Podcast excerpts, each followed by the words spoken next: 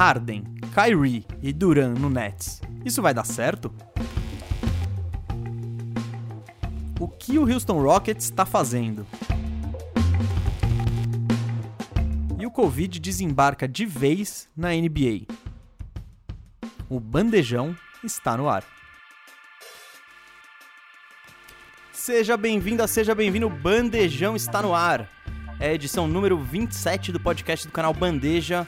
Como você deve saber, meu nome é Gustavo Mesa e toda quinta-feira eu tô aqui trocando ideia de basquete com você.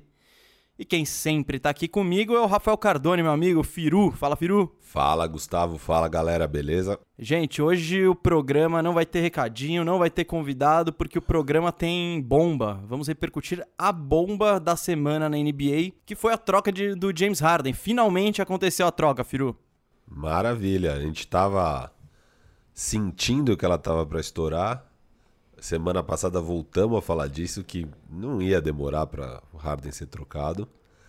E finalmente aconteceu, puxaram o gatilho, né? O Harden se puxou o gatilho, é, né? foi incrível, porque na terça-feira sai uma matéria, assim, uma notícia do The Ringer, do Kevin O'Connor, falando que ah, o sentimento agora em Houston é que talvez eles fiquem com o Harden a temporada inteira, não sei o quê. E aí na terça noite o Houston joga e o Harden dá aquela coletiva incrível, falando: Cara, essa situação é muito louca. É, Já fiz o que tinha que fazer, fiz tudo. não dá mais. Obrigado. E vai embora, assim. É, foi, foi, cara, ele e ele chegou no jogo tem as imagens dele gordinho assim de é, azul. É, não sei se ele faz de propósito faz, ou não, né, para botar Nossa. a calça para dentro para ficar aquela barriguinha saliente. E foi é, essa coletiva aí. Jogou a... mal. É, jogou jogo. mal. Foi o jogo contra o Lakers. Eles tomaram um sacode. Tomaram. E, e, o. E falando. É, ele falou basicamente: cara, a gente não tem o que precisa, a gente tá muito longe, não dá para salvar essa situação aqui, é uma loucura. E aí depois, óbvio, né, os companheiros ficaram de saco cheio com, a, com isso. O, o DeMarcus Cousins, Cousins fala que o desrespeito já existe há muito tempo, não foi nessa entrevista. O John Wall fala que é difícil você tentar fazer chegar a qualquer lugar se as pessoas não estão comprometidas com o time, obviamente. Aquela indireta direta, né? Bem direta ao Harden. E no dia seguinte, o coach Steven Silas é, dá a notícia que ele decidiu, o time decidiu que preferem que o Harden não participe dos treinos e não esteja junto com o time, já que ele não está envolvido. É, as declarações dos companheiros foram muito duras também, né? Esse negócio do Cousins, que ele falou que essa, isso tinha começado muito antes, tinha começado já no training camp, o desrespeito com os jogadores, e ele falou: Meu, os outros 14 caras não tem nada a ver com isso. Enfim, o, o Harden, ele queria ser trocado, ele avisou antes, e ele fez absolutamente tudo possível para ser trocado, para isso acontecer. Então, ele não blefou. Inclusive, ganhou uns 40 quilos aí para ser trocado. É, é, é, exato. Fez, fez parte da estratégia. Essa estratégia dele teve o strip club no dia da apresentação, aí chegar gordinho, aí não jogar de vez em quando tal, e, e essa bela de uma forçada de barra aí para sair. É, e até então a grande história do dia era sobre o Kyrie Irving, né? Só que o Harden conseguiu abafar totalmente qualquer história de Kyrie Irving. E, e acabou aí... no time do Kyrie Irving. Exato, exato. Vamos repassar a troca? Vamos foi lá. Uma, foi um blockbuster aqui. Uh, a gente vai falar, porque foram quatro times envolvidos, e nós, eu e o Firo vamos comentar caso a caso aqui, mas vamos em ordem. Primeiro, para começar, quem recebeu o quê? O Nets recebeu James Harden. É isso. O Rockets recebeu Victor Oladipo. Você deve estar pensando, ah, mas ele não é do Nets. Sim, não é do Nets, a gente vai chegar lá. Mas uh, o, Net, o, Rockets recebeu Victor Oladipo, Dante Exum, Rodion Skuruks, três escolhas de primeira rodada sem proteção do Brooklyn em 2022, 2024 e 2026, uma escolha de primeira rodada vinda do Milwaukee em 2022 e swaps, que é a possibilidade de troca em quatro anos com o Nets. O Cleveland Cavaliers, que entrou na jogada, recebeu o pivô Jarrett Allen e o ala Torian Prince, ambos do Brooklyn Nets. E o Indiana Pacers recebeu Caris LeVert, também do Brooklyn Nets. Agora vamos entrar na discussão do Nets. Para pegar o Harden, o que, que o Nets deu? Deu Caris LeVert, Jarrett Allen, Torian Prince, Rodion Skuruks, três escolhas de primeira rodada e quatro swaps. E aí, Firu, pagaram caro no Harden? Pagaram, pagaram bem caro e não tem jeito. Você vai pegar um cara do nível do Harden, você vai ter que pagar caro, né? A gente sempre falava que era provavelmente impossível o Nets conseguir pegar o Harden porque eles não tinham peças suficientes. E ficou claro que o, o pacote deles, no fim das contas, foi voltado em picks, em draft, e não em peças já existentes. Tanto que as duas boas peças do Nets nem estão no Houston. É, então, realmente, o que, o que eles usaram para comprar o Harden foram os sete picks, né? Que são três escolhas de primeira rodada sem proteção e quatro swaps sem proteção também. É, então, basicamente, é uma aposta do Houston de que no longo prazo esse Nets vai estar tá uma ruim. porcaria. É, essa é a aposta, acho que é uma aposta bem válida e, e, eu não esperava, sinceramente. Quem ouviu o podcast da semana passada sabe que eu tava falando. Eu realmente acho que o pacote do Miami poderia superar facilmente isso.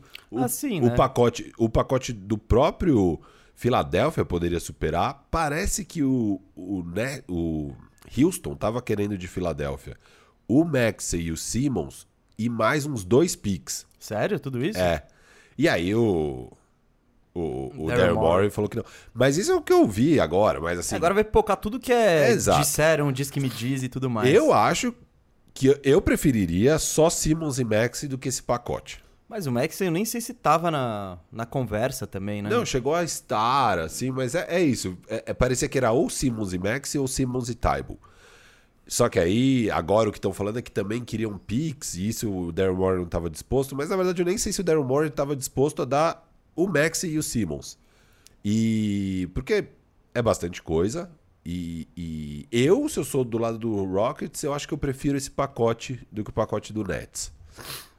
Oh. Mas eu entendo a escolha de ir pro lado do pique. Agora, cara, o Nets deu um dos maiores all-in da história, né? É, você Novamente, porque o Nets já deu um dos maiores all-in da história aquela vez no que eles pegaram o pacote Pierce, do que, é- Boston. Que, é, que foi esse pacote que permitiu ao Boston ser esse time bom hoje. Exato. É, com o, o Jalen Brown, o Tatum, vieram todos de escolhas que não deveriam ser do Boston. Exato. Então tem um caminho aí, um track, um histórico aí pro Houston ficar animado. Calma, mas já que você trouxe essa situação, o Harden não tá nem perto da forma física que aquele que o Garnett e o Paul Pierce chegaram naquela época. Então, eu imagino que a chance de flop nesse ano, nessa troca, é menor do que. Não, não, não. O que eu tô falando, sim, sim, sim. o lado. Porque eu tô o lado falando que aquela, é. aquela foi desastrosa. Não, foi. Eu, eu não tô falando que o Nets tá errando igual ele errou da outra vez. Ah, eu tô não, falando não. que o outro lado tem um potencial de se dar bem. Não, ele olhou isso e falou: é. beleza, é isso que eu quero. Vamos é. ver se dá, se dá certo igual. Não, mas de qualquer forma, porque os picks vão até 2028. Daqui oito anos. Não, não tem. Tipo, o Harden já aposentou. Os três se bobear já é, aposentaram. É, exato. Então, assim, é, não, é nem, não é nem uma aposta no flop em si. É uma aposta, tipo, beleza, no longo prazo isso aqui vai dar certo. Não, alguma coisa a gente é. pega. É claro, o basquete não é uma ciência exata, eles é, podem ir melhorando isso, e tudo né? mais. pode mas... se manter bom sempre. Sim, quando e... um, um tiver velho, trocar por jovens, etc. Mas é difícil um time que tá com três estrelas velhas conseguir se manter bom por muito tempo, porque... Não, não, não, isso faz é. todo sentido por parte do, do Houston, e eu acho que o Houston deve ter batido na tecla de é isso mesmo, ó. Quero, quero o seu futuro. Eu não é. quero agora, não. Do lado do Nets, cara. Calma, então, eu, eu acho que o, o, mercado do Harden, eu não sei como ele tava. Exato, eu fico nessa dúvida. Porque, não, para mim tá claro que o Heat não quis entrar na jogada. Não, o Heat não quis. Eu acho que, tipo, que nem falamos do Nuggets. Acho que nenhum desses realmente entrou. Boston, o Boston que se quisesse entrava parece que não entrou. É, então... O time que realmente queria o Harden, mais que tudo, era o Nets. Sim, sem dúvida. E foi quem conseguiu ele. É, o, o interesse dos Sixers mesmo. Eu não sei quão interessado. O Sixers claramente não estava interessado a dar muita coisa. É, a torcida dos Sixers não estava interessada. O Daryl Morey talvez estivesse um pouco mais do que a torcida. Cara, é isso. Eu também não sei o quão quente estava o mercado do Harden. E Deveria... o Harden se queima. O Harden foi, ele foi, ah, ele foi afundando o mercado dele cada vez. Cara, falando a gente tá falando sobre Não, Harden e Bill, por um exemplo, um, lembra? Um GM, calma. Se você é um GM inteligente, você sabe que o Harden só tá fazendo isso porque ele tá desesperado por cair fora. E não é como se o Harden nesses, sei lá, 7, 8 anos de Houston tivesse dado muito problema nesse sentido, sabe? Ele é um cara ah, que... Ele não. deu, mas ele, é que ele teve todas... Ele sempre teve todos os privilégios do mundo nesse sentido. Isso. E, e ele é um cara que, cara, não tem load management, não tem nada. Ele joga, velho. Ele sempre tá lá e jogando. ele nunca teve o shape rasgadão, né? Ele sempre é meio Não, gordinho. é, e- mas tá sempre jogando, sempre destruindo. Então, assim, putz, você- derreteu o valor dele por conta de 10 jogos de uma temporada que ele claramente tá fazendo de tudo pra sair fora, pra mim não diminui nada o valor dele. Sabe o que eu acho que diminui? Você tem dois anos de Harden. Porque o próximo contrato, se ele vai ficar, se ele não vai, o preço desse contrato, eu não sei se eu vou querer pagar esse contrato. Então eu acho que são dois anos de Harden. Um ano já começou, e você ainda no meio da temporada, você vai ter que botar ele num esquema e botar ele em forma, sabe? Eu acho que por isso o valor dele. Porque esse início, assim, já tá começando atrasado. Vamos falar desse primeiro ano, então, Gustavo. Porque Esse primeiro ano, vamos. eles deram um all-in gigantesco e quando você dá um all-in, é o que eu tinha falado, por que, que eu achava que o Heat era o time? Porque eu achava que o all-in deles já ia se pagar com título já no primeiro ano. Era, era pegar o Harden e ir pras cabeças. Você acha que o Nets tá indo pras cabeças com esse time? Vamos, vamos falar o time, como ficou? Vamos, ó, o, o provável time titular do Nets hoje vai ser Kyrie Irving, James Harden, Joe Harris, Kevin Durant e DeAndre Jordan. Isso. No banco eles têm o Landry Shamet, o Luau Cabarro, Bruce Brown. Eu não sei nem se eles têm pivô. E o- tem o Davis. Qual Davis? Não, Jeff Green, desculpa. Ah, Jeff. Nossa. Eles têm o Jeff Green. Também, Vai acabar né? sendo uma peça importante, cara. Não- Não sei se é importante, mas vai jogar. É. Não, então, cara, vamos lá, vou falar desse time aqui. O, o Nets, ele deu claramente o all-in pra brigar nesse ano, no próximo e ver o que acontece. A gente discutiu isso antes já nos outros programas de Harden e eu vou trazer, eu vou trazer uns, uns números aqui sobre o porquê eu acho que pode ser problemático. Antes de tudo, o Harden vale tudo isso? Ele vale esse caminhão? Gente gosta de falar mal do Harden. Tá todo mundo falando mal do Harden pegando os pontos negativos e falando que ele é isso, que ele é baladeiro e tal. Mas também vamos colocar num prisma o, joga- o- jogador incrível que ele é, com todas essas falhas. Ele foi MVP em 2018, ele foi três vezes cestinha da NBA e uma vez líder em assistências. E eu acho esse dado interessante. Na- nos últimos anos, desde 2015 pra cá, ele ficou cinco vezes no top 3 da votação de MVP. Cara, não, não tem como você ser ruim isso acontecer. Ele tem o respeito da imprensa, ele tem os números e o Houston, querendo ou não, com essa bagunça que foi todo ano, por causa dele, tava nos playoffs. Cara, o Houston foi o time que conseguiu desafiar o Golden State Warriors. Eu acho É que o Houston simples. foi o. Nesse, desde que o Harden chegou, deve ser, sei lá, o terceiro com mais vitórias no período.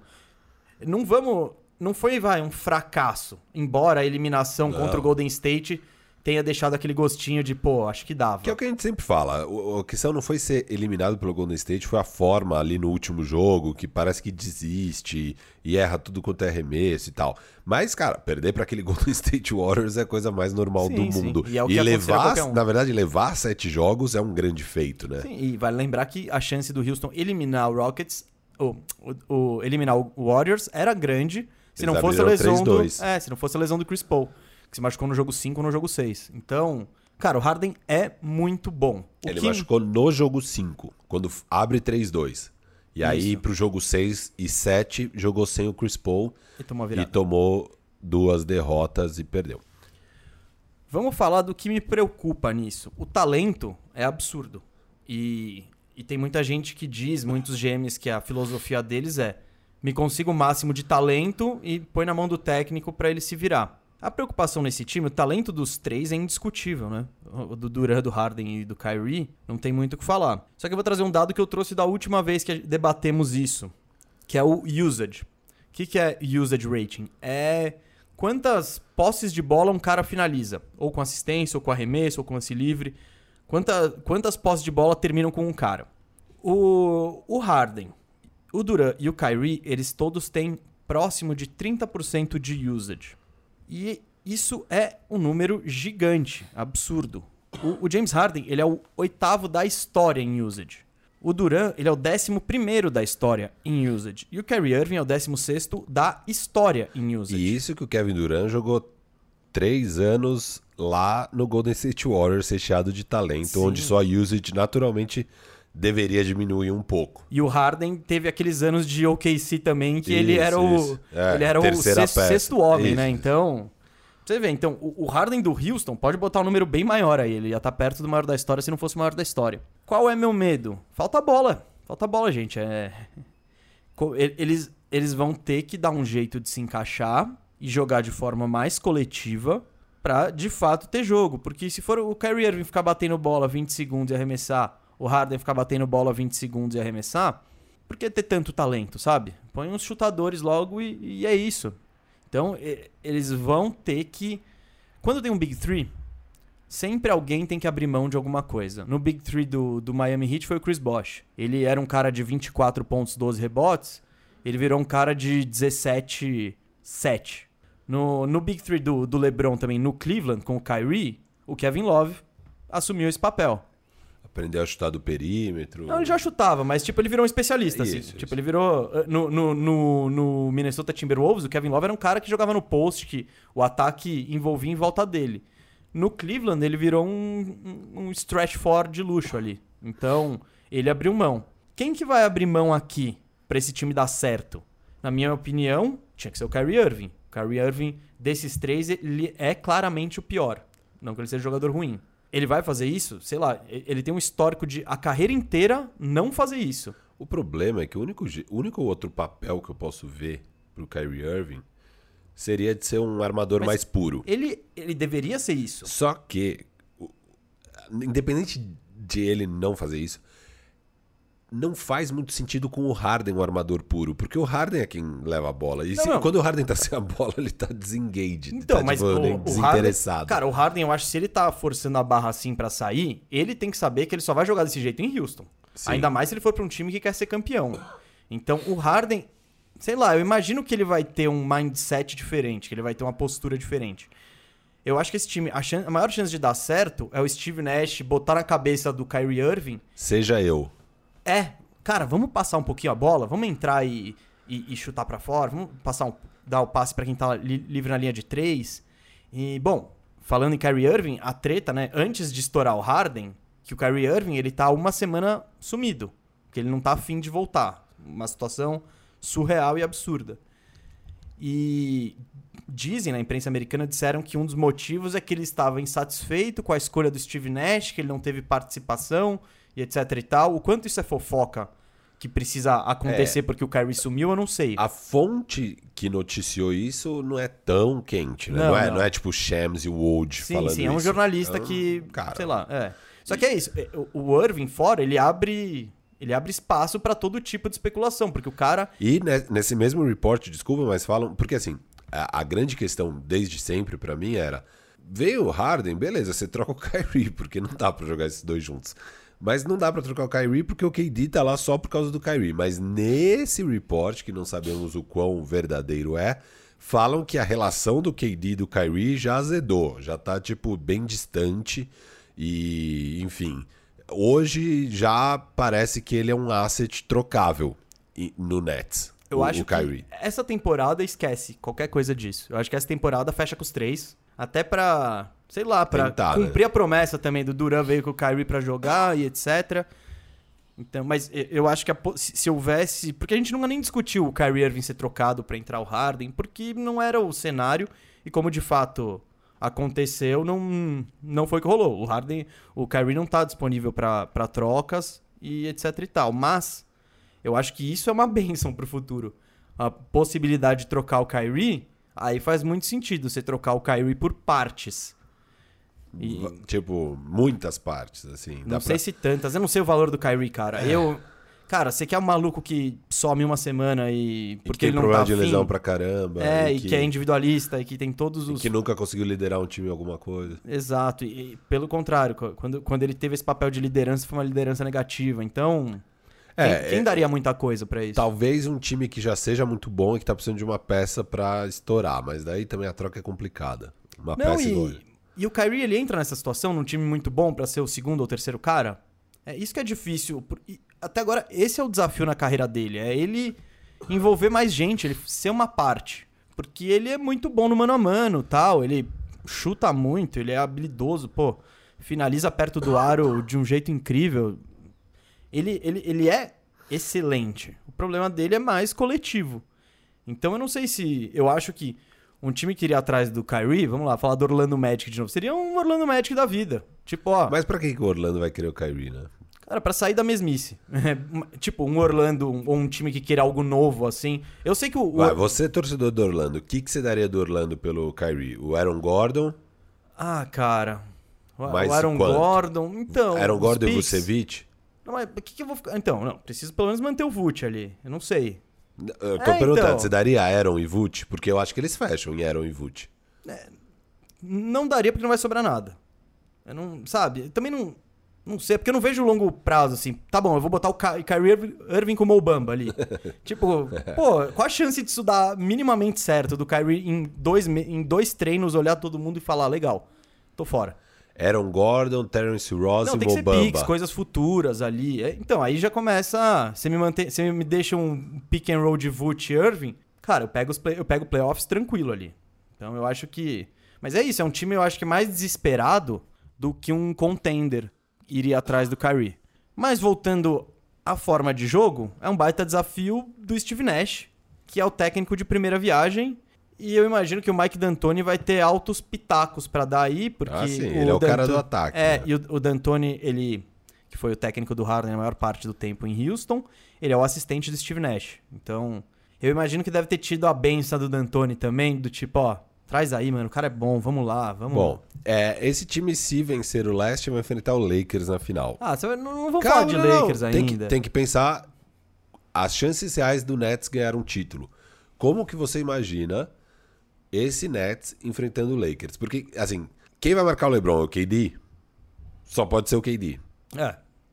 Legal, e daí quem vai marcar o AD? Não, então, é o DeAndre Jordan, sei lá. o- vai ser engraçado. é, vai ser o Luau Cabarro pegando o LeBron e o outro... Mas ao mesmo tempo, quem é que vai marcar não, não, do o- Lakers? Como é que vai marcar esse ataque deles? Não, né? o ataque Tipo, do Nets, se Porque de- encaixar, a é surreal. É, porque a defesa do Lakers é incrível. Mas, ao mesmo tempo, pra qualquer defesa na história, acho que vai faltar peças pra marcar esse trio. É Sim, se eles jogarem coletivo, imagina...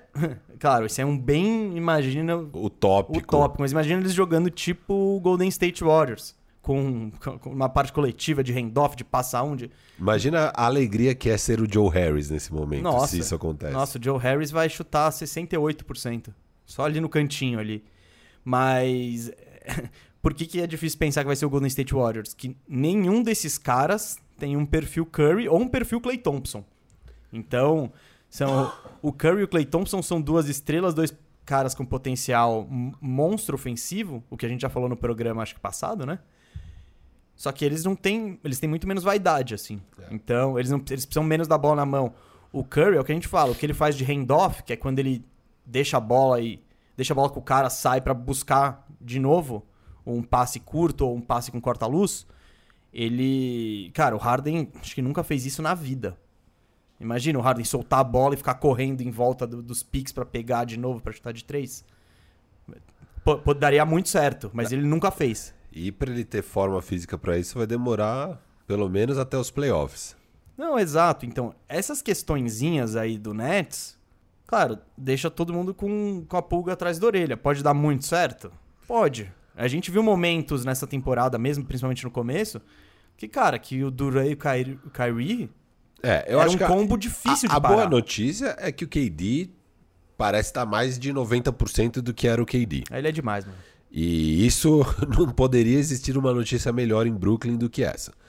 E vai ser muito legal rever KD com o Harden novamente. Teoricamente, né? A última reunião não deu muito certo, né? Com a galera do OKC, que foi o Harden com o Westbrook. Sim, sim, mas Durou ali um não, não, mas ali a gente achava o encaixe estranho. Sim, sim, mas, mas ao mesmo tempo os dois tinham a vontade de jogar juntos. Eles tinham vontade, mas era uma vontade meio burra, na minha visão. Tipo, cara, isso aí não vai dar certo, a não ser que você dê a bola na mão do Westbrook, isso nunca aconteceu.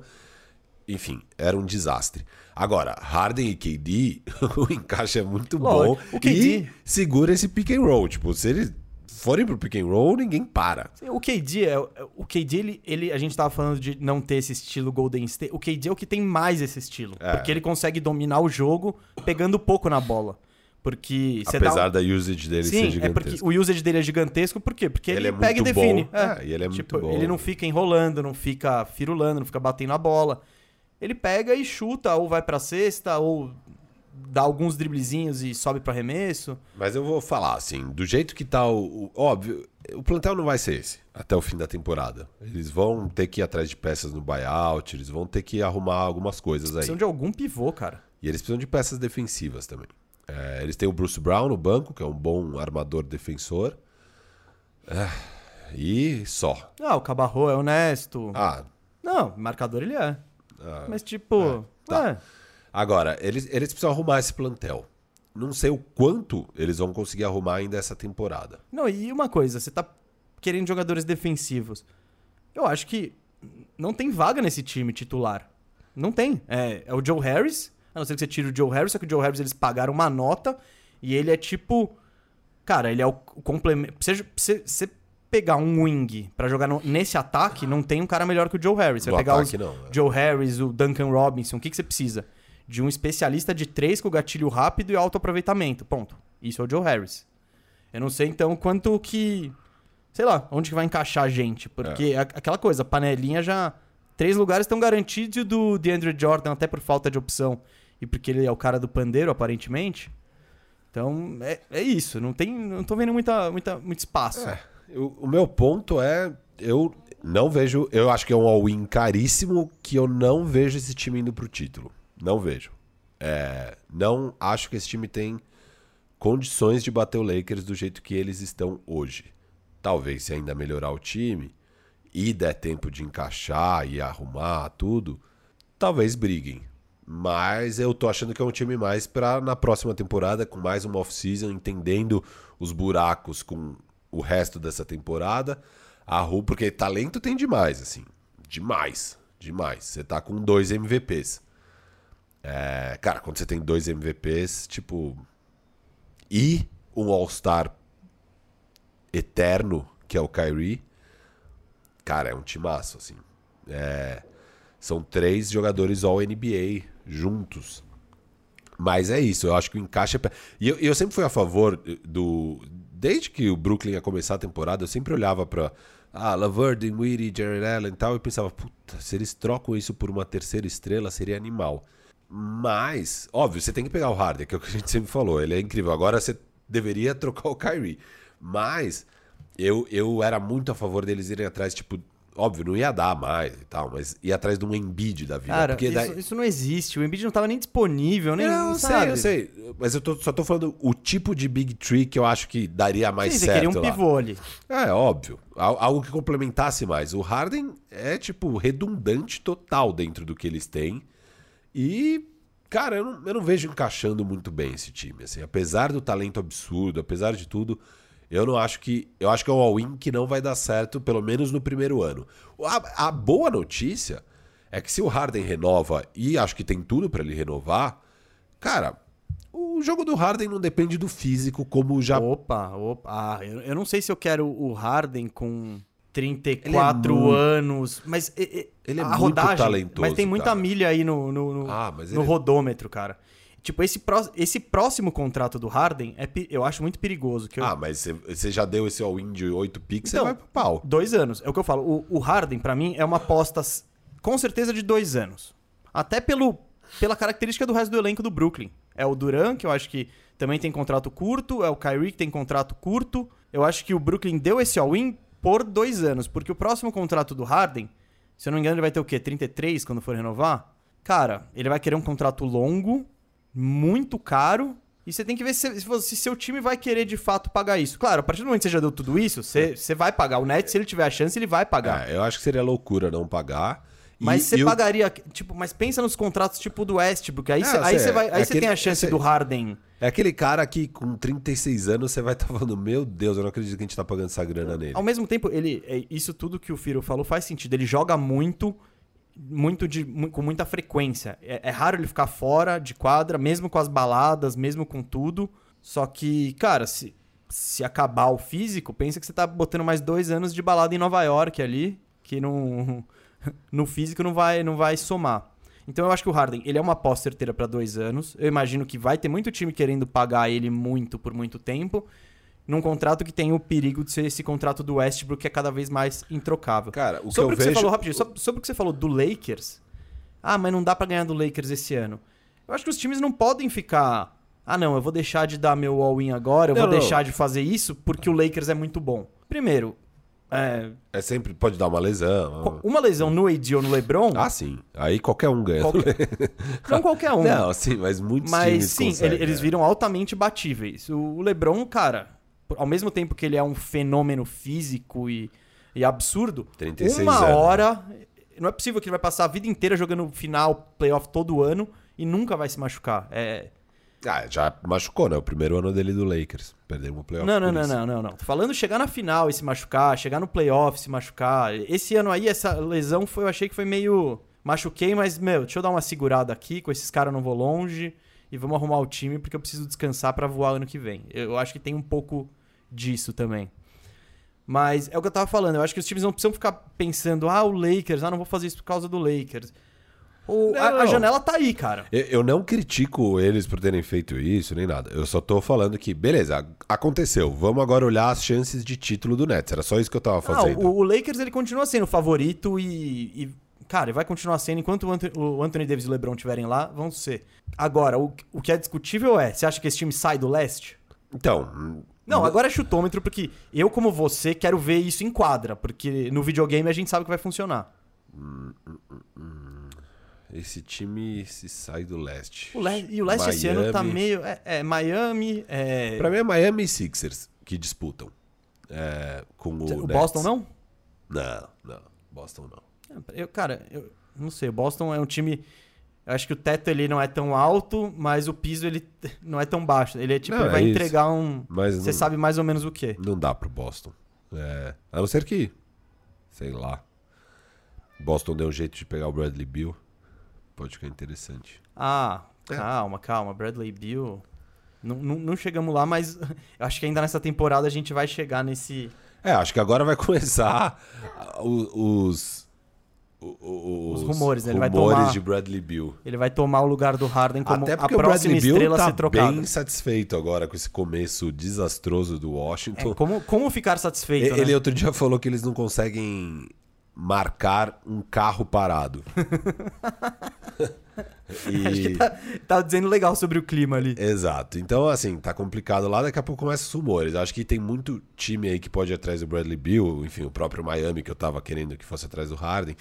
E acho que, tipo, se um Boston, se um Miami, se um Bucks adicionam o Bradley Bill, eles já são automaticamente melhores que o Nets. Não, o Bradley Bill, é o que- é o que a gente tava falando, não sei se agora antes ou depois. Eu acho que o Bradley Bill, ele passou o Harden em valor de mercado hoje. É porque Eu acho que não. Eu acho que sim. Por quê? Porque o Bill, cara, tá- a gente viu ele metendo 62 pontos. Ele tá absurdo esse ano. É, e não é a muito. primeiro vez que ele. no- Nos outros anos ele também. É o terceiro ano isso. dele já voando, Sim, voando. sim. Foi meio que quando o John Wall machucou e ele assumiu. É, demorou É, um ano ali sim, pra ele tipo, eles ficaram meio assumir mesmo. equivalentes, o Bill e o Wall. E aí, quando o- Wall machuca, o Bill assume o time e vira o cara e começa a entregar tudo isso.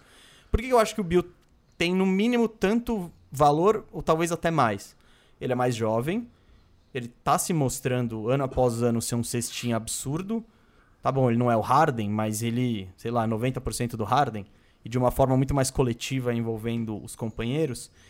E o Bill, cara, eu acho que a chance de você contratar o Bill e você viver uma palhaçada que nem o Houston viveu com o Harden é muito menor. Porque o Harden, pensa, ele, ele ficou. Ele foi pros playoffs todos os anos com o Houston. E foi. E, e pistolou. Imagina o Harden no Washington, tomando 140 pontos por jogo e brigando pra pegar as últimas posições dos playoffs. Ah, então, eu eu, acho que o Bill tem uma lealdade, um perfil mais. Eu concordo lá, com o que você melhor. tá falando, mas só pra falar por que, que eu não acho que o Bill tem um valor maior de mercado é que Harden no Washington Wizards sozinho eu pegaria playoffs todos os anos. Não, eu acho, eu acho. Então, assim, é- eu acho que são jogadores. O, puto, o Bill é incrível, monstro, tem um valor gigante de mercado. Eu gosto muito, muito do Bradley Bill. Cara, outro patamar. Mas sabe qual é a diferença, eu acho? O Bill, ele é muito. Pensa que você tá falando de um time muito bom indo atrás de uma estrela. O Bill é muito mais fácil de encaixar que o Harden. Sim, sim, tem Então, essa também. é aquela então, coisa, você vai botar no Milwaukee. Até que cara, o Milwaukee Bucks, tá, o, Harden Bill, seria o Bill perfeito. pode ser o segundo cara. Assim, Pode, você põe, ele, você põe ele no Boston, beleza, ele enca... eu acho que você põe ele no Miami, encaixa. Você põe, você põe o Harden, tipo o Harden no Miami. Cara, o jogo do Miami é muito coletivo. Os caras pegam, soltam muito a bola e corta a luz. É, o a Bill bola encaixa mexe. melhor no Miami do que o Harden.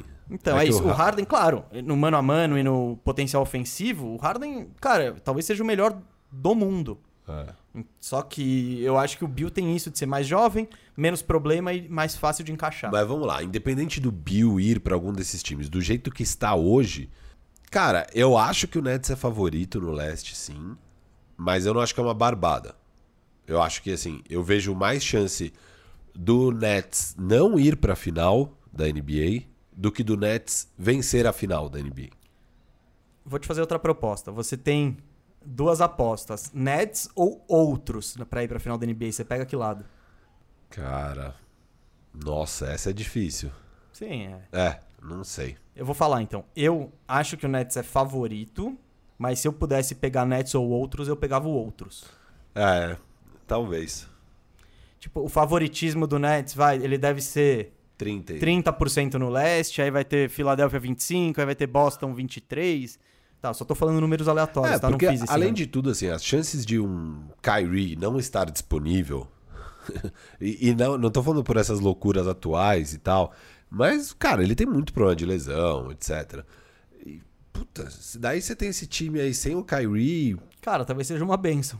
você põe a... mas daí falta põe- peça, porque não, Não, é. Você vai, é, você vai botar. o- Aí vai entrar. Sai o Kyrie, vai, vai entrar Vai o Cabarro da vida ou o Vai- Bruce é, Brown. acho que entra o Bruce Brown Não, se o o- Kyrie sai. Tanto faz, depende do matchup, isso aí. Se você precisar marcar um ala maior, vai entrar o Cabarro. Se você precisar tiver um armador tipo um Westbrook ou tipo, sei lá, o Damian Lillard, vai entrar o Bruce Brown. Mas aí a bola fica na mão do Harden, fazendo esse pick and roll com o Duran.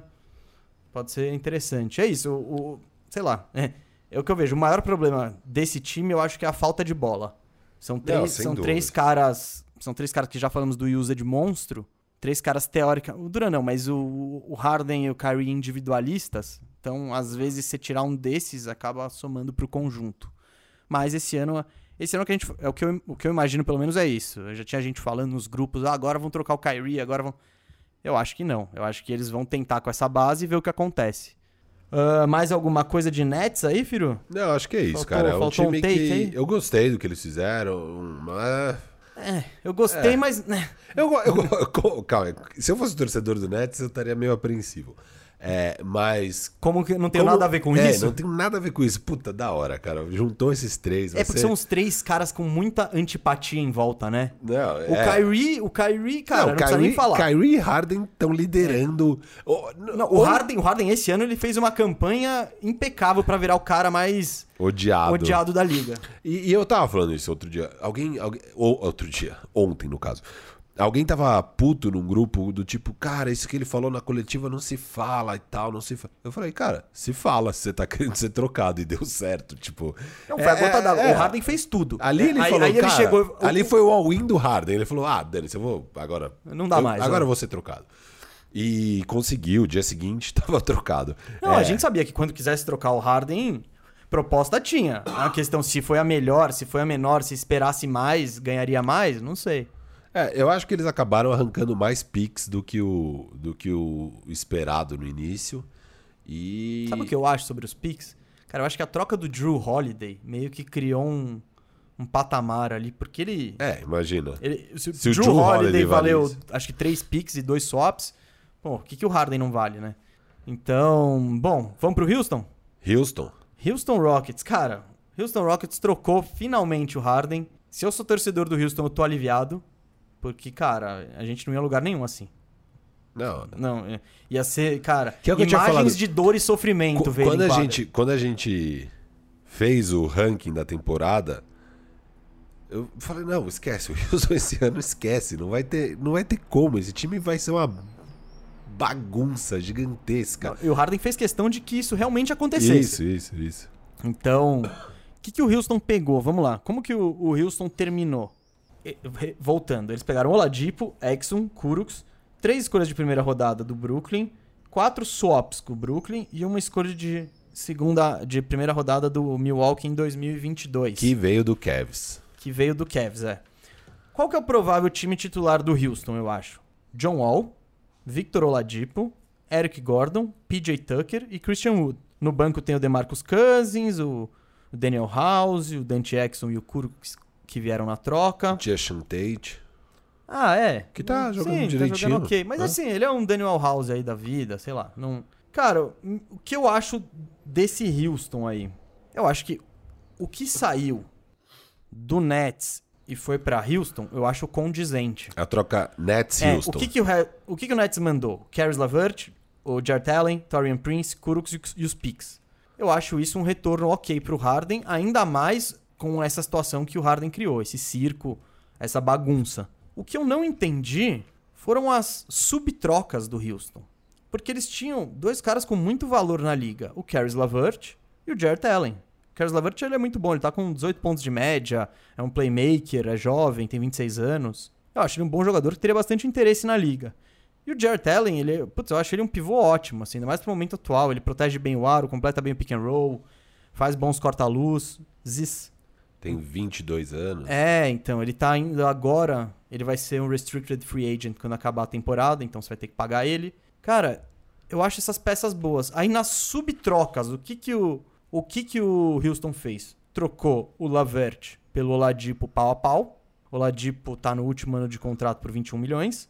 O Caris Lavert tem mais 3 anos de, tem esse ano e mais 2 por 17 milhões. E na outra troca, eles trocaram o Jarrett Allen e o Torian Prince, que eu acho um wing honesto, pelo Dante Exum e um pique do Milwaukee em 2022 que vai ser, sei lá, o 25 para cima.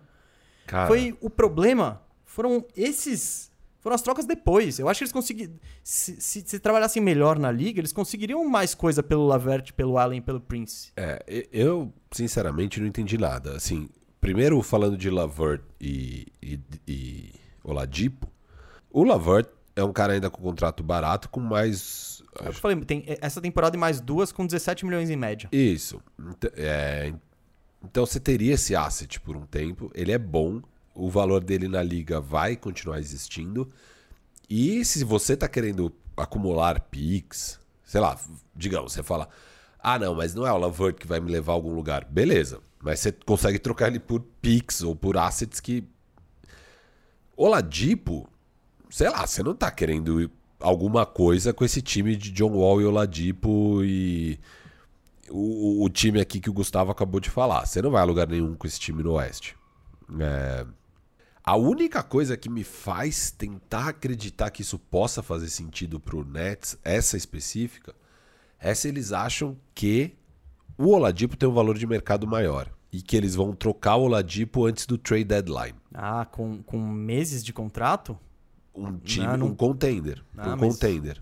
Só lá. se ele. Não, pra- eu sei, mas é a única coisa que eu consigo ver. Um contender que fala, puta, eu vou dar porque eu renovo com ele e tal, e beleza. Porque assim, o Oladipo não vai renovar com o Houston. Eu duvido muito. Eu Ele acho que nem o Houston vai quer. querer pagar Não, muito é, pro Oladipo. Pra mim não faz sentido pro Houston querer renovar com o Oladipo. E pra mim, obviamente, o Oladipo vai ser um dos principais free agents do ano. Ele vai preferir pra algum outro time. É um Dallas, Não, pra manter, ele até poderia querer ficar no Houston, só que a conta vai sair muito cara. Vai ser tipo 5 anos, 180 milhões, um contrato tipo do Tobias Harris. Não faz nenhum sentido pro Houston isso. Então, assim, é uma troca estranha. Pra mim, a única coisa que pode fazer sentido é se o Rafael Stone falou: Cara, no trade deadline eu vou pegar mais coisas do que eu poderia jamais sonhar com o Caris LeVert. Porque também o valor do Caris LeVert não é gigantesco na liga, mas ele tem um bom valor. Eu, se eu sou o GM, eu prefiro ficar com o Caris LeVert e vai com calma, uma hora você troca ele. Porque de fato você não vai construir seu time em volta do Levert, mas você tem aí três anos pra puta, deixar o cara jogando e em algum momento perfeito você faz a troca perfeita. Agora eles estão com a corda no pescoço pra não perder o, o Oladipo de graça. Posso falar qual lá. foi o raciocínio do Houston? Vou explicar aqui, vou elucidar tudo. O que eu acho que o Houston está fazendo, porque pra mim é a única lógica. Eu acho que o Houston tá se- seguindo os moldes OKC. O que, que o OKC fez no ano passado? Ele já, já quando ele trocou o Westbrook, ele já ele já sabia que ele ia pro tank. Ele já tá- só que eles tinham um time muito bom pra fazer um tank. Eles não estavam não, não tinha como com Chris Paul, Gallinari, Steven Adams, com toda aquela galera, eles, pô, eles pegarem uma das piores campanhas. Então o que eles fizeram? Pelo contrário, eles fizeram uma campanha melhor ainda do que o esperado e todas as peças valorizaram. Eles trocaram o Chris Paul por muito, trocaram o Steven Adams por muito. Então, isso aconteceu com o desempenho em quadra. Aí o que, que eles fizeram? Aí eles limparam, depois de um ano, eles limparam o, o, o, o elenco totalmente. Agora é só moleque. O Shea Gildas Alexander é em busca do, do- da primeira escolha do ano que vem. Eu acho que o Houston tá seguindo esses moldes. Sabe por quê? Porque eu acho que eles vão tentar botar esse time, que não é um time ruim. Wall, Oladipo, Gordon, Tucker e Wood. Cara, Pode ruim, ficar em décimo. Ruim não é, é, pode se encaixar. Sabe, tem, tem talento aqui, não são, não são caras horríveis. O Oladipo até que tava bem, o John Wall tá melhor do que acho que qualquer um esperava. Uh, Christian Wood muito acima do, do que, sei lá, a maior parte da liga esperava. Então, tem um time aí honesto. O Oladipo, eu acho que eles estão pegando. Eh, Para mim não faz muito sentido e eu não teria feito isso. Mas eu acho que a lógica deles é: eles pegaram o Exxon, o Oladipo e o Kuruks, que só tem mais um ano de contrato. Depois disso, acabou. E o Wilson tem a questão dos picks. Porque lembra que na troca do Westbrook, eles mandaram pro OKC três picks e acho que dois swaps, se não me engano. Então o Wilson não tem os próprios picks em 2021, em 2024 e 2026. Eu acho que o Wilson tá. Mas o Wilson tem os próprios picks em 2022 e 2023. Eu acho que eles já estão nessa temporada. Nem adianta fazer tank, porque eles não vão ter a escolha deles. Então não dá em nada. Eu acho que eles estão mirando estar mal em 2022 e vão tentar dar valor para esses caras do elenco, para um John Wall, para o Oladipo. Cara, o Oladipo eu realmente não entendi, não faz sentido. Mas o único sentido que tem é, ele é um expiring contract, mas você conseguiria trocar o Lavert por um expiring pior e, e pegar algum piquezinho de volta, enfim. É, então, não, não faz. Ah, pra mim só faz sentido se eles forem trocar o Oladipo no deadline. Não, mas isso. O Indiana já deve ter testado esse mercado. Não é que. Mas talvez o Indiana estivesse pedindo muito. Às vezes, pro Houston pegar um pique, tá bom. Mas você não trocaria o Lavert por um, por um pique já, sem, sem, sem um intermediário? Sei, não, tem, não, É, não existe. sim, não é- sei, mas. Sei lá, você liga no Orlando Magic, pô, eu te mando o Terence Ross e um pique, você me dá o se eu, Lavert. se eu sou um Boston que eu tenho a trade exception de 27 milhões, eu tô ligando pro Houston sem parar atrás desse Oladipo. Ah, atrás do Ladipo. Ah, eu gosto do fit ali no, no Boston. Então, Interessante. eu sou o Boston, cara, ó, te dou, sei lá, o Preacher e um pique. O Preach... Ah, o Preacher, cara, eu acho que eles estão altaço no Preacher, hein?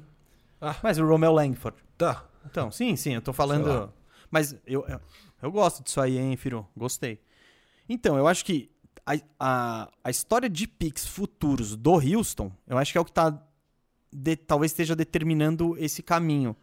Não, de fato, assim, eles não têm nenhum incentivo pra ir pro tank esse ano. Mas é, é, é que a questão do Oladipo, ainda mais sendo um expire, é muito confuso. Pra mim, eu acho que o Oladipo não termina a temporada em Houston. Mas, Não- ó, não ele ser. sendo um expiring, ele vai ter que jogar. Então, você. Eu, eu acho que é um modelo OKC, não, não tem outra explicação. É vou- vamos bem esse ano, ano que vem a gente faz a Black Friday. Não, tudo bem, mas eles poderiam ir bem esse ano com o Caris LeVert. Você faz John Wall, LeVert e tal, e você ainda tem o asset. Você, Não, eu você sei. vai bem não, eu não e tô- não eu perde não o tô- asset. não, Não, entendeu? É, Não, eu não teria feito de jeito nenhum essa troca. Ponto. É, é o que Não, eu já falei. eu- Eu... acho que. Eu só disse que eu acho que Houston pode estar pensando assim. É, eu sei. Mas daí, assim, beleza, você não tem um incentivo de fazer o tanking. Mas se dá pra você pegar assets pelo Ladipo, ao invés de perder ele de graça no fim do ano, você pega assets pelo Não, claro. É que eu acho que. Não, o que eu falei é que eu acho que esse pensamento não faz sentido, porque eu não vejo em nenhum mundo que o Lavert tenha menos valor do que o Oladipo nesse momento. Ah, talvez pra um contender tenha, Não, pra esse uni- ano.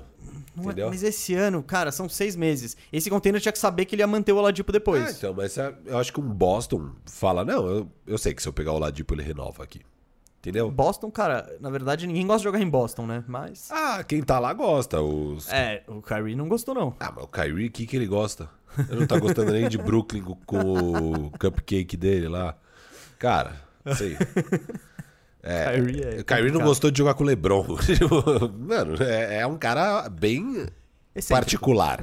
É, então essa parte eu não entendo. E agora o outro lado, do Jared Allen indo pro Cleveland, né? Tipo, Ah, não, não, não. Isso aí é absurdo. Não faz o menor sentido de nada. Nada. Nada, nada, nada. Nada. Do lado do Houston, zero. Do lado da NBA inteira, zero. Tipo, como é que ninguém atravessou essa troca? Tanto time que poderia usar um. Um, um expiring e um pick. E um pick ruim. É isso. Foi isso que, Exato. foi isso que valeu. Foi isso, um expiring e um pique ruim. Um pique de vi- 25 a 30. É, cara, e, e é a segunda vez que o Cleveland faz isso, porque eles pegaram o Andrew Drummond por um second round. Bom, vamos. Quer entrar no Cleveland? Vamos, já Não, entrei. Já, en- é, então, vamos. Mas vamos avisar a nossa audiência, né? Tá? Galera, agora vamos falar de, de Cleveland. Cara, que, Que roubo deu- do se- se Cleveland. deu benzaço. Benzaço. Deu benzaço. agora, basicamente, é, é- é que a grande estranheza pra todo mundo é. Cara, mais um big ali pro Cleveland que já tem Kevin Love, Larry Nance, Andrew Drummond, é, Javel McGee? Javel enfim. Sim, mais um. Só que agora é um na mesma timeline do que você tá querendo. Porque eu acho que agora eles têm um time de cinco bons jogadores jovens. Óbvio, não é nada brilhante, mas eles têm ah, o backcourt do Saxland.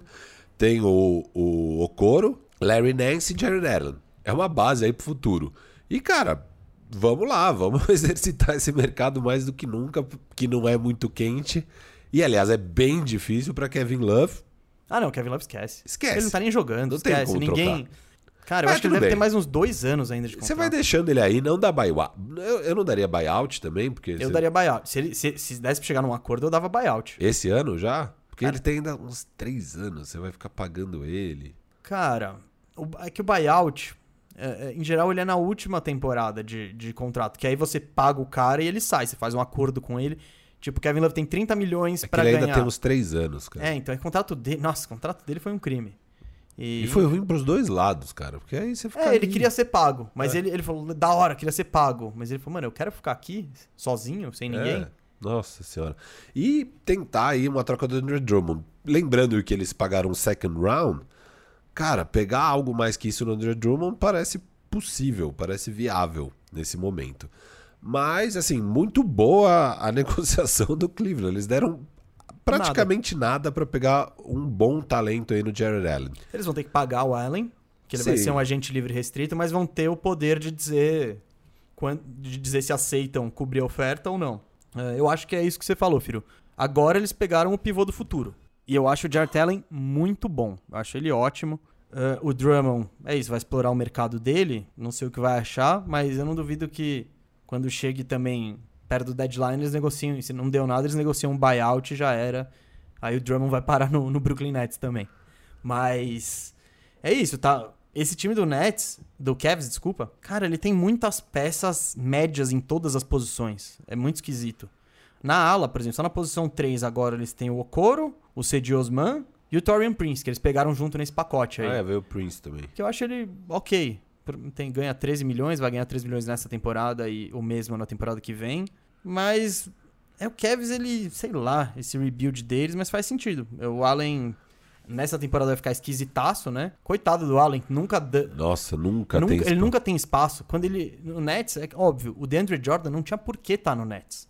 Porque eles tinham o Allen, que é melhor que o DeAndre Jordan, e ganhava menos. Só que o DeAndre Jordan é parça do Duran e do Kyrie. Então ele veio no pacote.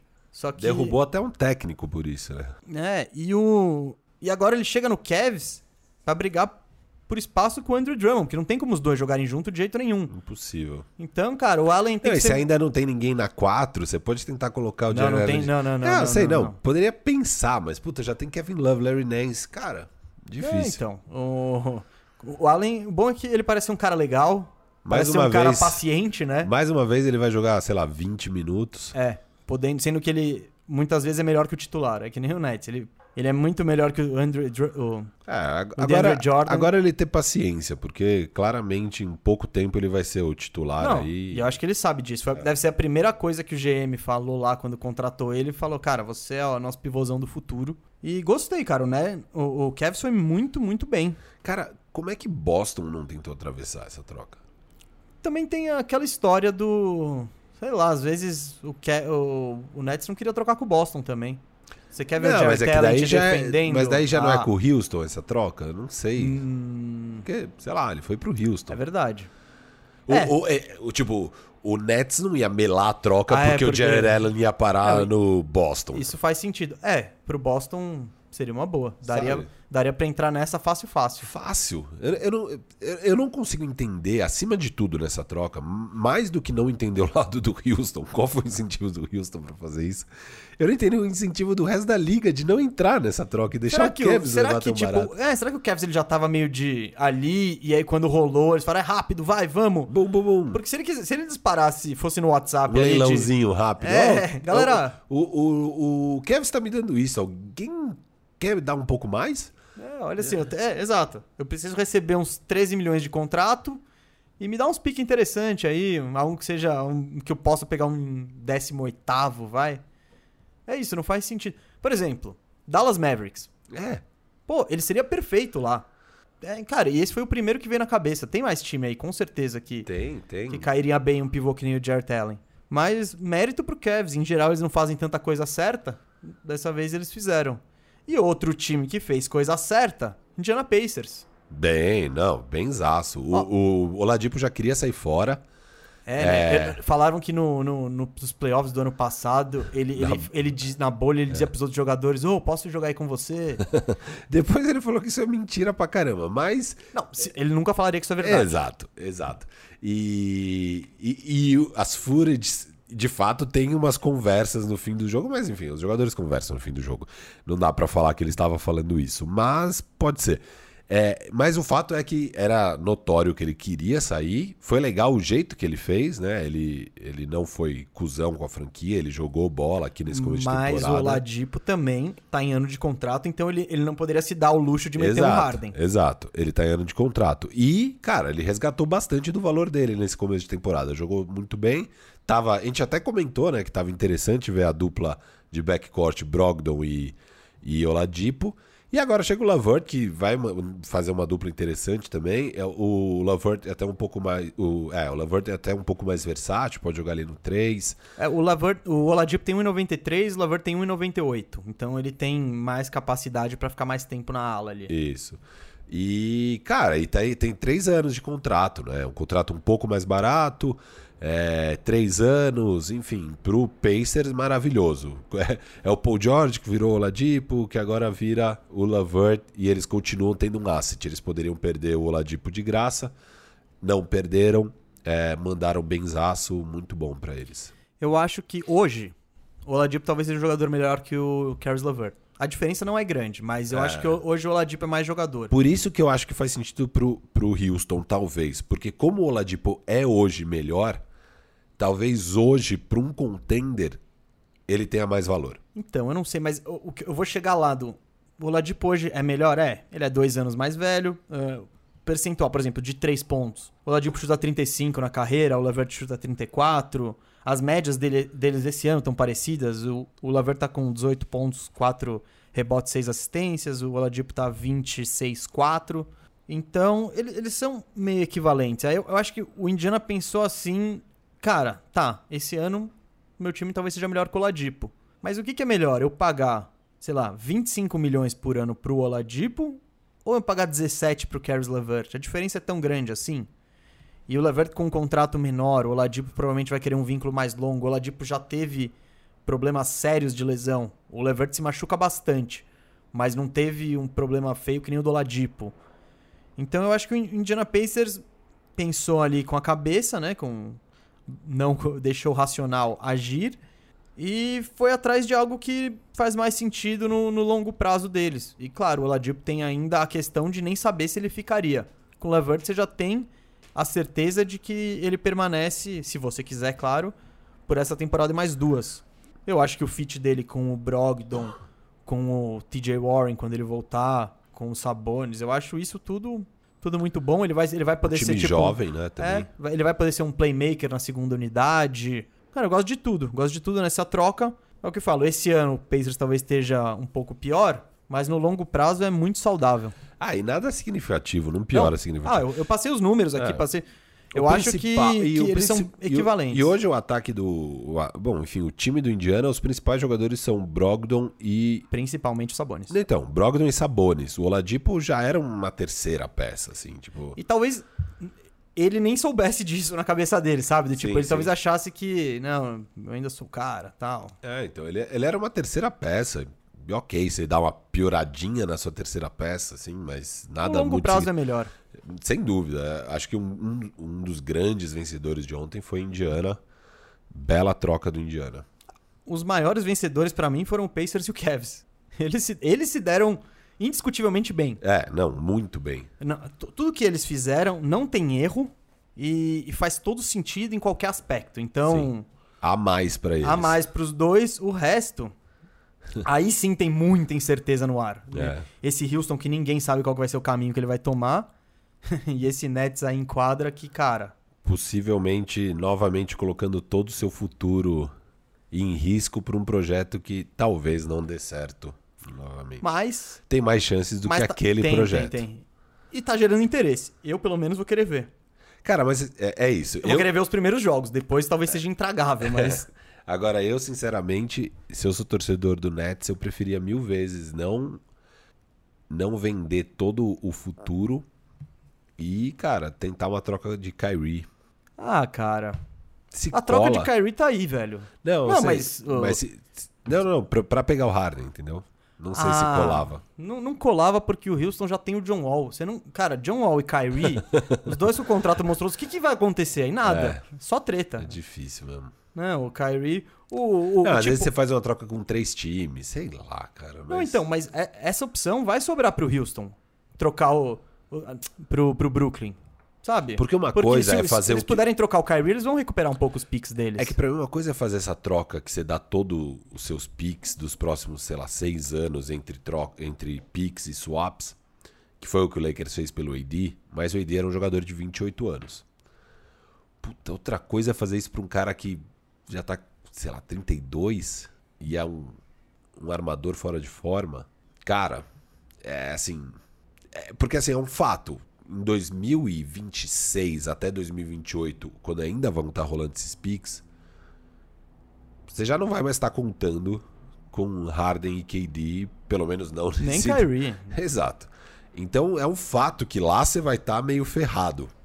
Tipo, não é talvez você vai estar meio ferrado, é um Depende, se você tiver. Não. Se, se você conseguir manter a competitividade, se você conseguir manter um time bom, por exemplo, o, o Brooklyn que você falou dos picks, eles, eles deram um futuro, mas eles podem recuperar um futuro que É, nem o Houston fazendo- acabou de fazer. É, que nem eles mesmos fizeram. Eles recuperaram em um ano e meio. Ah, não, e o que eles, isso aí foi 100% com trabalho. É Isso, isso. Piques bons, ruins, piques ru, em posições ruins bons, é, escolhendo, achando free agent aqui, free agent ali.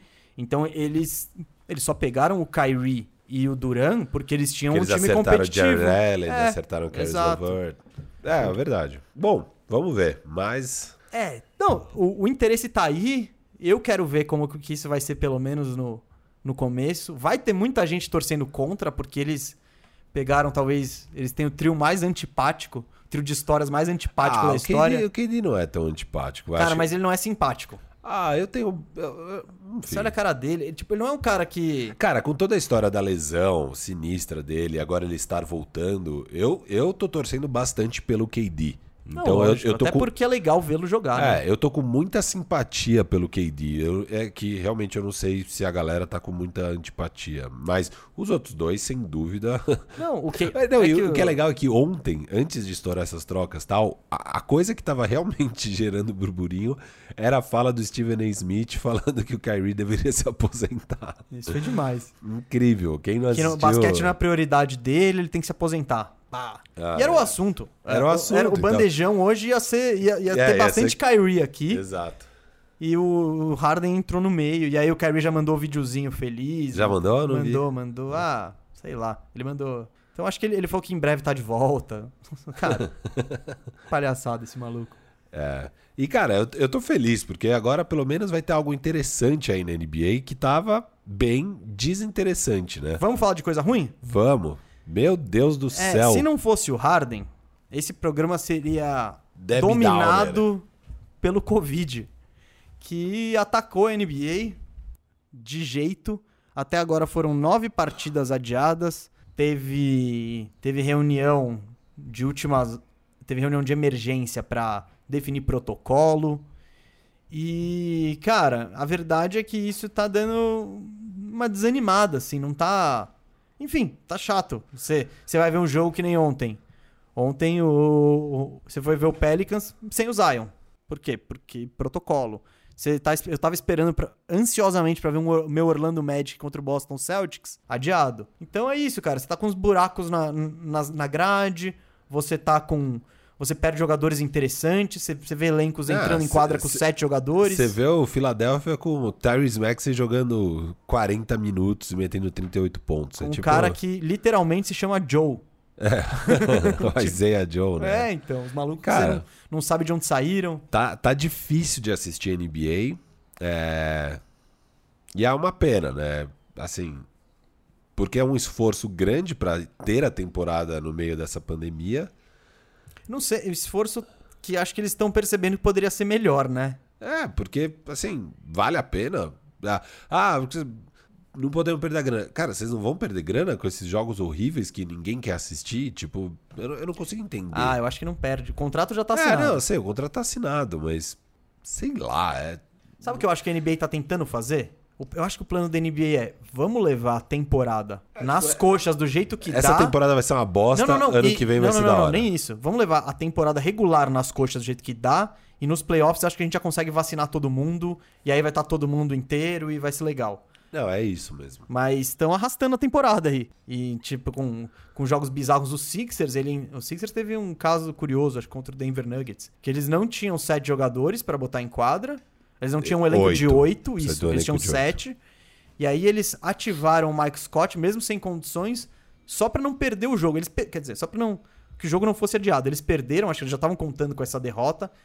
E falaram, ah, meu, vamos só perder logo esse jogo, porque depois a gente não precisa encaixar jogo adiado e tudo mais.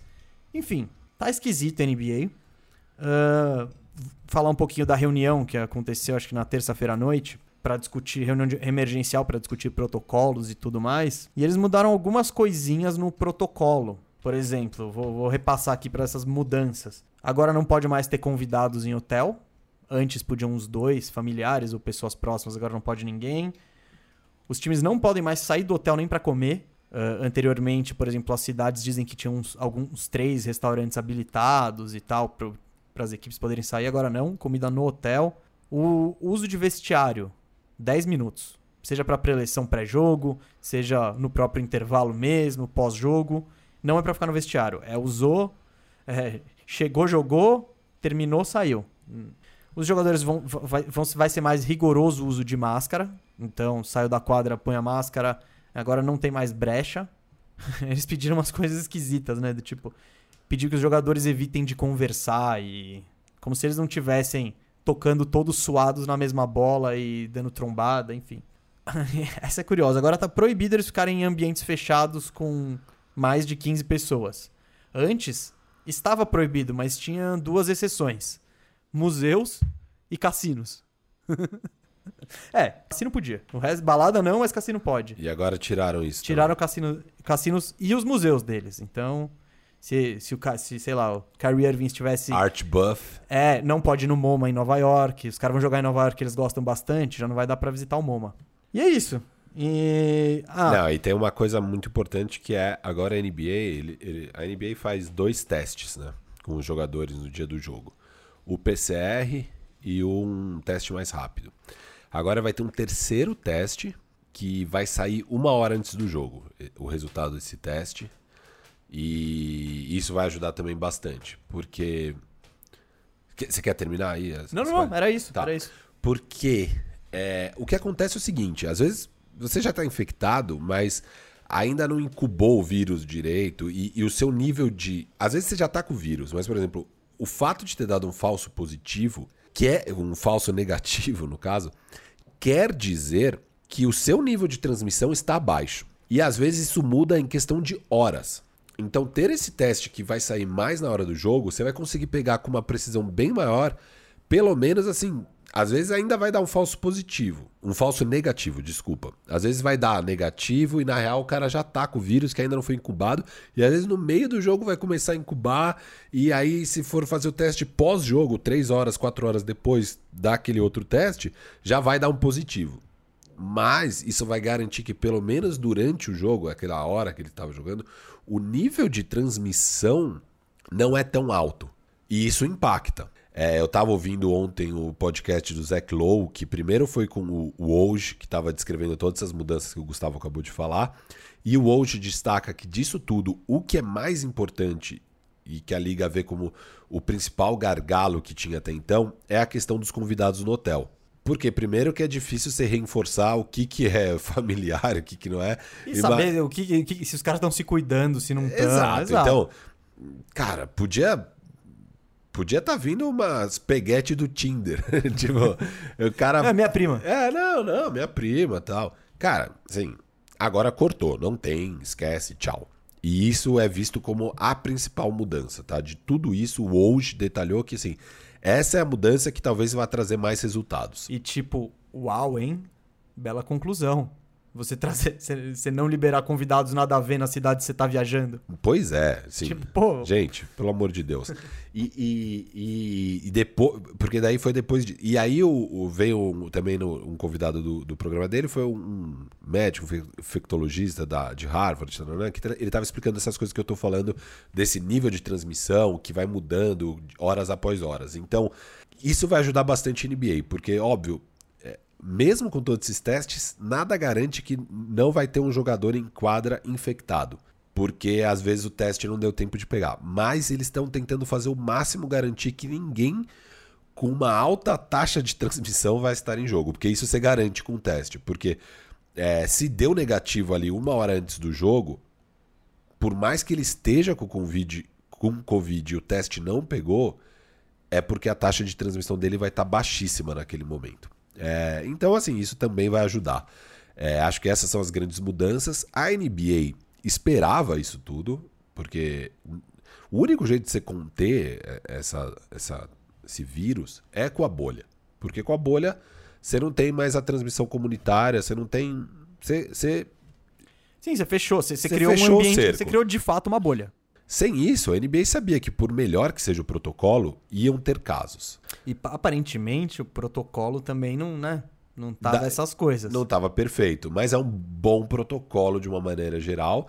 Ele, na verdade, é bem restrito. Se for pensar, muitos desses jogos que estão sendo adiados não é porque teve um surto de Covid na NBA. Foram poucos jogadores infectados até agora, de fato. É que o protocolo é bem restrito.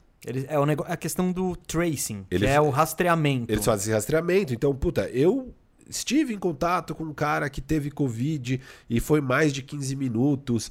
é, e, putz, às vezes eu já tô contaminado. Daí você vai testando esse jogador, ele continua dando negativo e você continua isolando ele, porque pode estar sendo um falso negativo e o vírus pode estar incubado e pode aparecer alguma hora. Então, eles isolam esses jogadores por 7 dias, 14 dias. O caso do Michael Porter Jr., que eu não sei o que está acontecendo, ele deve ter eh, vários contact tracing seguidos. Ele foi passar o Réveillon em Milagres.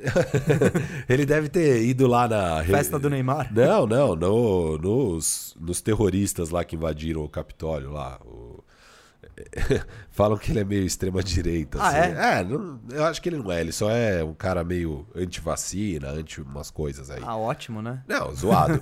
Mas também, eu, não, eu não, não sei se ele é necessariamente um extrema-direita que tava no rolê de ir pra Washington Tava DC. vestido de búfalo no É, Capitólio. exato. É, mas o fato é que ele já tá, sei lá, 24 dias nesse contact tracing. E vários jogadores, então, estão perdendo jogos. E aí os jogos têm que ser adiados porque não tem plantel suficiente, não porque teve um surto de Covid, mas porque é um protocolo bastante restrito e que a NBA prefere perder jogos do que é, ter uma Um surto de um contaminação. surto de contaminação nos jogadores.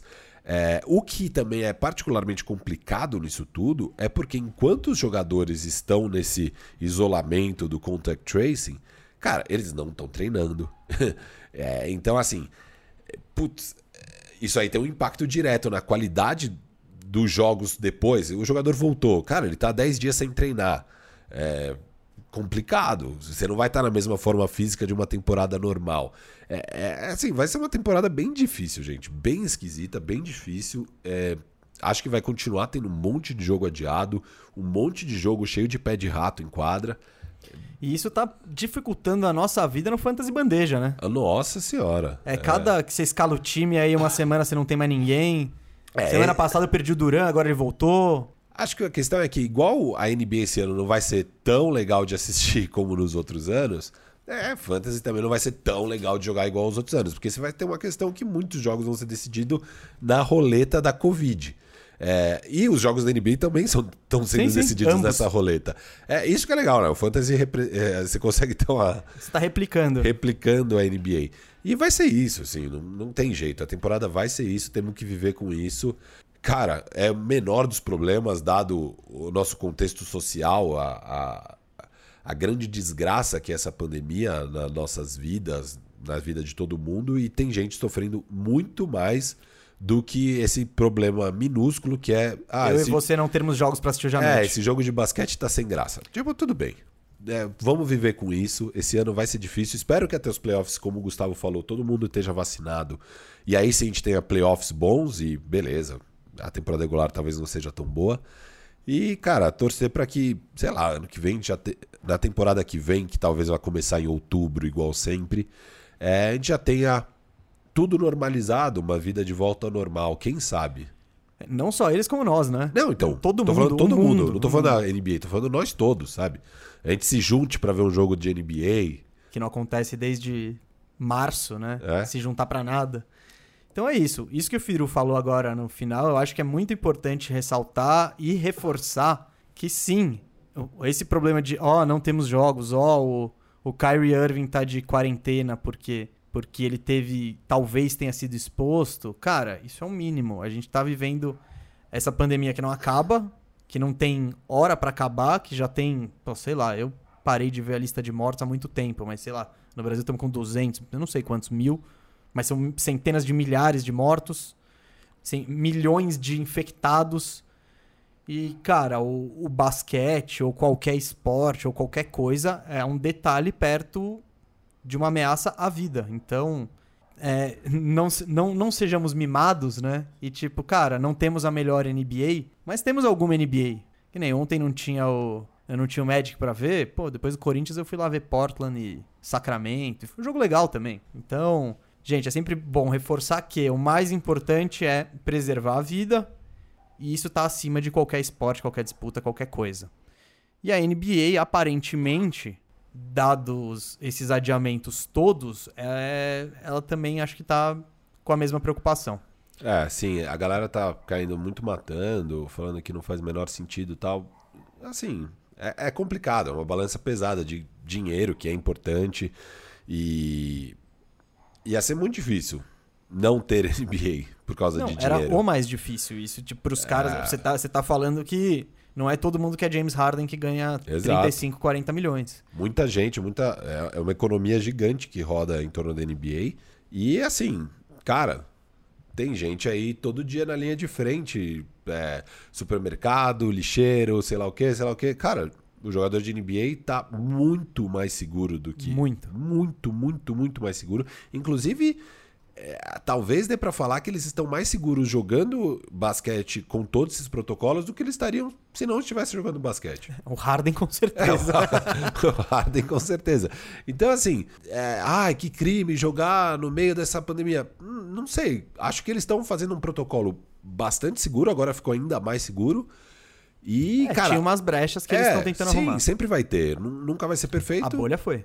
Ah, sim, a bolha era perfeita. Esse aí tem que tirar o chapéu pra NBA. Só que a bolha é impossível, Não, né? é impossível. O próprio LeBron. todo- É, Cara, o- você não tem como falar, legal, gente. Vocês ficaram três meses aí, que tal ficar nove agora? E pra jogar a temporada regular ainda, né? Porque ali era tipo, é, vão, vocês jogam os últimos oito jogos e é playoffs, bora, bora. Agora, cara, que tal mais 96 dias de bolha pra jogar a temporada regular?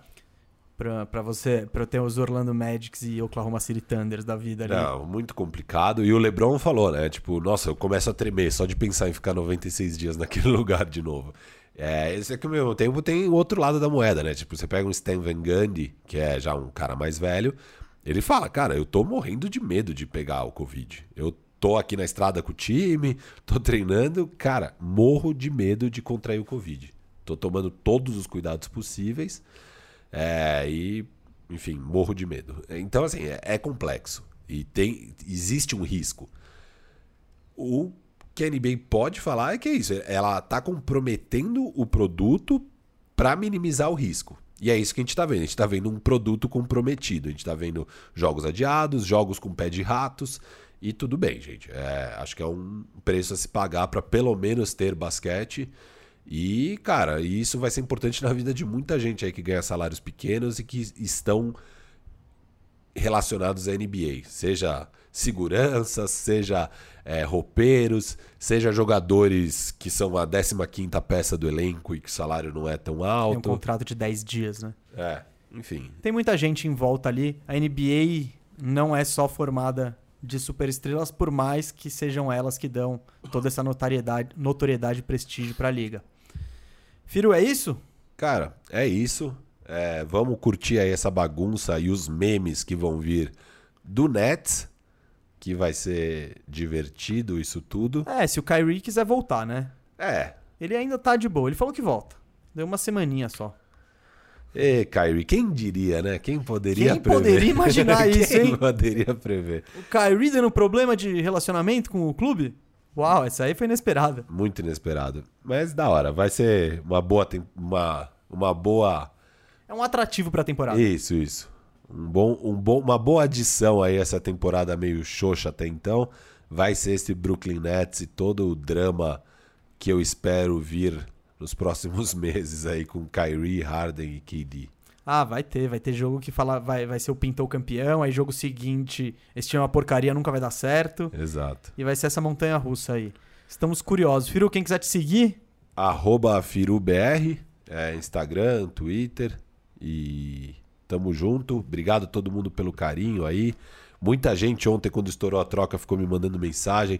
Cara, não vejo a hora de ver o bandejão. Espero que vocês tenham curtido o bandejão. Espero que a gente tenha falado coisas boas aí pra elucidar todo esse monte de trocas que rolaram ontem. E boa temporada aí pra todo mundo. E se cuidem que a pandemia tá pesada nos Estados Unidos e tá pesada aqui no Brasil também. e a diferença é que a gente não tem ideia de quando vai ser vacinado. Na hora H, no dia D, bando de desgraçados. E, enfim, espero que as coisas melhorem aqui nesse país que tá complicado. Ah, esse país é, é tão promissor quanto o Brooklyn Nets. Gente, muito obrigado aí por nos ouvir. Espero que tenhamos dissecado essa troca aí que de fato foi bem interessante e que dominou os nossos grupos de WhatsApp ontem, ontem à noite. Se você quiser me seguir, é arroba Gustavo Mesa 87 no Instagram, que é o que eu uso mais. Eu tô no Twitter também só como Gustavo Mesa. E é isso. Bandejão volta na semana que vem. O Bandejão é apresentado por Gustavo Mesa e Rafael Cardone, o Firu. A edição é do Monstro Sagrado Isaac Neto. E semana que vem estamos de volta. Um abraço. Abraço.